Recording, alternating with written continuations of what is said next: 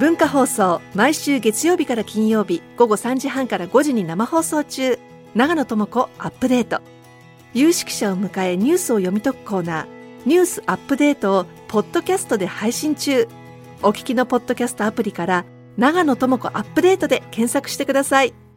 大竹のもっと言いたい放題。火曜日はフリーライター武田砂鉄さんです、はい。今日のテーマですが問われる岸田総理の発信力はい。まあ、あの年末に、まあ、政治資金問題、まあ、派閥の事務所捜索などがあって、まあ、いよいよ本格化して、そしてまあ1月1日に能登半島地震が起きて、まあ、今はなお、ね、孤立している集落があったり、まあ、とにかくこう今、国のトップの発信力っていうのは問われている段階だと思うんですが、はい。まあ、でもこう自分たちに後ろ暗いことがあると、正々堂々と前に立てないっていうのは、まあ、現在の岸田政権であり、あるいはまあ石川県の馳知事にも共通していることかもしれませんけれども、まあ、あの今ね、その岸田首相、この間、年頭会見とかぶら下がり取材とか積極的に応じているとはいえ、おそらく多くの人が、まあ、岸田首相が引っ張っているように思えないと思うんですが、はいまあ、なぜかというと、やっぱり1月4日の年頭会見のイメージが芳しくないからではないかというのは大きいと思うんですね。まあ、その日の会見というのが40分でかあの終了して、しかもこう記者からですね、総理、原発について質問させてくださいっていうふうに言うのをこう遮るような形、しかもなんかちょっとはにかむような表情で終わって無視してしまったと。でその時に、まあ、内閣広報官が、この後も地震関係の公務がございますんで、あと2問というふうに言った上で、実際に2問で終わったんですが、んまあ、その後確かに15分だけ会議をしたんだけれども、まあ、終わった後2時間近く挟んで、フジテレビの番組に出演をしてしまったと。だからまあ自分がこう引っ張るという意識にですね非常に欠けてるなと、で先ほど、まあ、あの大竹さんもお3回新年会に出た人がいたねというふうに言ってましたけど、まあ、その翌5日にはですね昼に経済3団体の新年会で挨拶をして夕方に連合の新年互助会で挨拶をしてもう一つ時事通信社内外調査あ情勢調査会などの主催の新年互助会で挨拶と、まあ、はしごをしていると。まあ、もちろん以前からね、決まっていたんだろうし、まあ、24時間ずっと張り付いてるとは言いませんけれども、まあ、いつも以上にこう首相がどういう発信をするのかっていうのが問われている場面で、まあ、国民をこう安心させるっていう意識がやっぱりどうしても欠けてるなと思わざるを得ないと。それはなぜかっていうと、やっぱりここで当然だけど政治資金問題っていうのが出てくるわけですよね。はいまあ、支持率が今10%台に落ち込んでいる政権に、これだけの大きな災害というのがぶつかってしまうと、まあ、そもそも信頼っていうものが崩れてしまってるんで、どうしてもこう懐疑的に見られてしまうって、これはやはり大きいと思うんですね。まあ、しかもまあご存知のように今、検察の捜査っていうのは佳境に入ってまして、この数日の動きだけ見てても、6日の土曜日には東京地検がまあ二階さん、二階派の会長の二階俊博元幹事長をまあ任意で事情聴取をしたと。で、翌7日には、えー池田義孝衆議院議員があー逮捕されたと、政治資金規正法の疑いで逮捕された。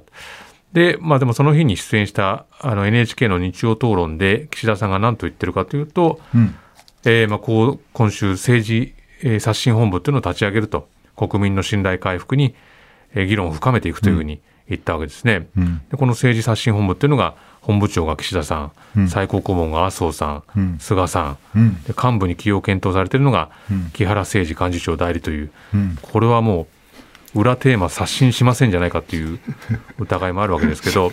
すごい人選ですね。すごい人生ですね。で、この間、あの、僕が注目しているのが、岸田さんが繰り返しているフレーズでですね、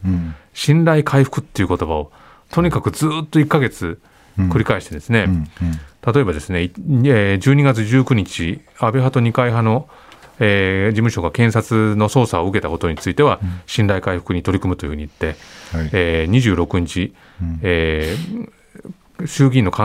衆院可能性解散の可能性問われて、信頼回復に向けて取り組んでいきたい、で28日に大野安忠参議院議員の捜索が入っ関係先に捜索が入ったことについて、信頼回復をに努めなければいけないと、年頭所管、信頼回復に全力を尽くす決意決意だと、で、えー4日の会見ではですね、なんと10回も信頼回復って使ってですね。すごいな。例えばこういうふうに言ってですね、国民の信頼なくして政治の安定はありません。この問題は党全体の問題として強い危機感を持って一致結束して対応しなければならないと考えています。そういった思いから私自身が先頭に立って国民の信頼回復に取り組んでいかなければならないと強く感じております。だからこれはあの信頼回復しなければ政治は安定しないから、信頼にを回復しなければいけないっていうふうに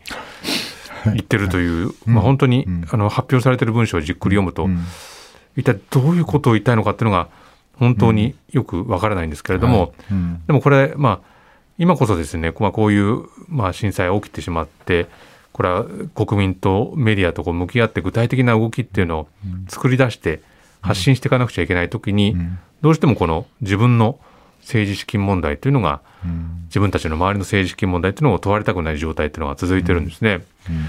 でこれ1か月前の12月の頭ですけれども岸田首相が自民党の憲法改正実現本部というところの会合に出て、はい、この憲法改正で緊急事態条項が必要だというふうに言ったんですけれども、うん、いざこういうふうに大きな地震災害が起きてしまってこういった緊急事態に必要なのっていうのはもうそういう条項ではなくてまあ、トップがしっかりと国民の前に立ってあの問いかけに答えて、うん、国民の前に立つ姿勢だっていうのが、うん、これ分かってきたわけですよね、ね残念。まあ、残念ながらくしくもね。うん、このまあ震災対応とまあ政治資金問題っていうのは、まあ、これ同時にやっぱり問われなくちゃいけないし、まあ今僕たちはまあ東京に住んでいて、まあ、これ聞いてくださってる方も、まあ、被災地の中というよりもやっぱり外側にいらっしゃる方のが多いと思うんですけど、まあ、そういう時ってやっぱりこうまあ、自分たちに何ができるんだろうかとかある種後ろめたさみたいなものも感じる人も多いと思うんですが、だからこそ今この国のトップがどういうことをしようとしているのかどういうことを怠ってしまっているのかっていうのをやっぱり厳しくチェックして監視するっていうことも今非常に重要な局面にあるんじゃないかなというふうに思うんですよね。これだけやはりあの大変な事態が起きている時に、まあ、マイクを向けても信頼回復信頼回復というふうに言い続けている状況っていうのが、やはりこれはもう、うん、あの直接的にこういったね、うん、あのどういうケアを被災地にしていくのかっていうところに影響してきてるんじゃないかなというふうに思えてならないんですけどね。はい、そうですね。あの裏金問題があって、えーうん、それで一部ではなんかこうこうなんか森永さんあたりは愛人に使ってんじゃねえかとか、うん、なんか飲み区にね、うん、使ってんじゃねえかとかって、まあ噂ですよ、うん、まあ噂をが立ってますけど、やっぱりね、何に金使ってるのかはっきりさせてほしいんだ、俺は。そうですね。あのー、まあ、これも、これは僕の想像ですよ。だけど多分、まあ、上から下へ、下から横へと、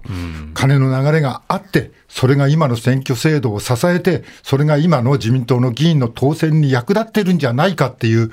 大きな疑惑があるわけですよね。そうですね。まあ、金の問題をどこに使って、で、このシステムがどういうふうに役立ってきたのかっていうのをちゃんと解明していかないと、岸田さんの役目は終わんないんじゃないですかね。当然、これからその震災にたくさんの、ね、震災であの復興のためにたくさんのお金かけるわけです。それは当然かけるべきだと思いますけれども、はい、まあ、どういう性質にどこにどれぐらいかけていくのかっていう議論っていうのが進んでいくわけですよね。それをこう決める、差配する人たちが、じゃあ実際にどういうお金を使ってたのかっていうのを今、問われてる状況なわけですから、それって、いや、まずあなたたちからきれいにしてくださいよっていう問いかけっていうのは、多分これからずっと続くわけですよね。ね、佐哲さんがおっしゃってたように、信頼回復に努めるために信頼を回復していきたいと思いますっていうね、お前何言ってんだってね。そうなんですよ。それって全部具体的に言うべきなわけですよ。これまでたくさんの情報を隠してきました。